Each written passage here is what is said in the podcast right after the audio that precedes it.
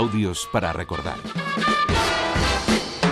La cocina vasca tiene grandes cocineros que han adquirido fama por sus platos. Nada ha tenido que ver el que alguno disponga en la pequeña pantalla de un tiempo para cocinar cara al público y hacerse por ello célebre, sino por el trabajo bien hecho a lo largo de muchos años y por el mimo y habilidad culinaria a partir de unas buenas viandas. En 1982 el programa En Persona entrevistó a Juan Mari Arzac. Fue una conversación distendida en la que dio a conocer sus primeros años entre los fogones del restaurante que tenía la familia, un establecimiento dedicado sobre todo a ofrecer banquetes y celebraciones que cambió en su concepción. Bueno, yo al principio cuando me puse en casa, lo que hice fue ver primero un año a ver qué es lo que pasaba, cómo iba el tema. Estuve un poco allí viendo cosas y mi madre me decía, pues teníamos también bar todavía, pues estate en el bar, pues haz esto, haz lo otro, y hacía lo que me decía ella. Y bueno, ya te digo que la cosa de banquetes y todo esto, pues no, a mí no, no me gustaba demasiado. Sí, y entonces pues pensaba, bueno, pues ya hago esta prueba y si las cosas no van bien, pues me voy a trabajar por ahí y tal.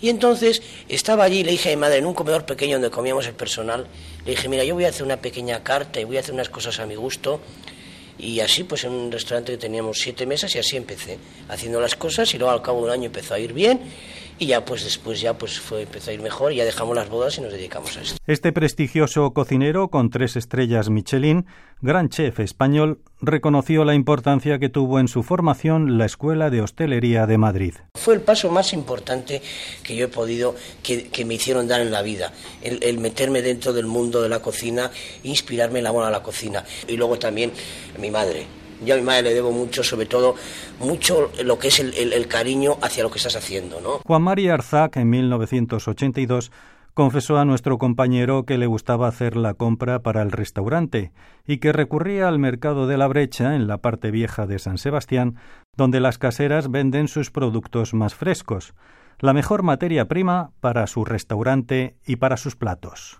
Voy al mercado a las nueve y cuarto y vuelvo enseguida al restaurante. Hago dos tipos de mercado. Vuelvo al restaurante.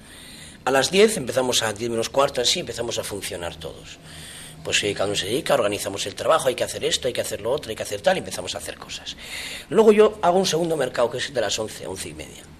Que ese mercado es distinto porque hay mucha gente, como es un mercado muy artesanal de San Sebastián, entonces hay mucha gente que no viene a las nueve y media porque está haciendo las caseras, pues porque están haciendo sus trabajos en sus casas y vienen más tarde.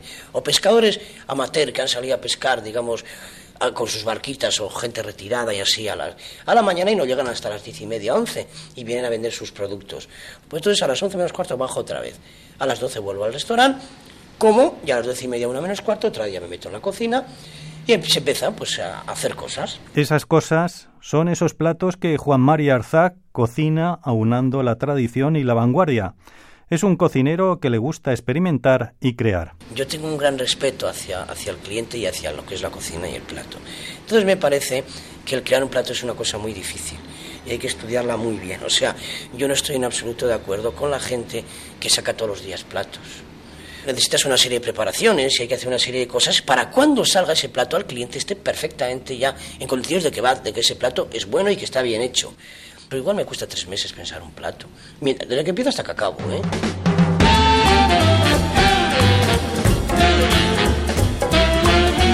Audios para recordar es un espacio del archivo sonoro de Radio Nacional de España. María José Pérez y Antonio Buitrago, Radio 5, Todo Noticias.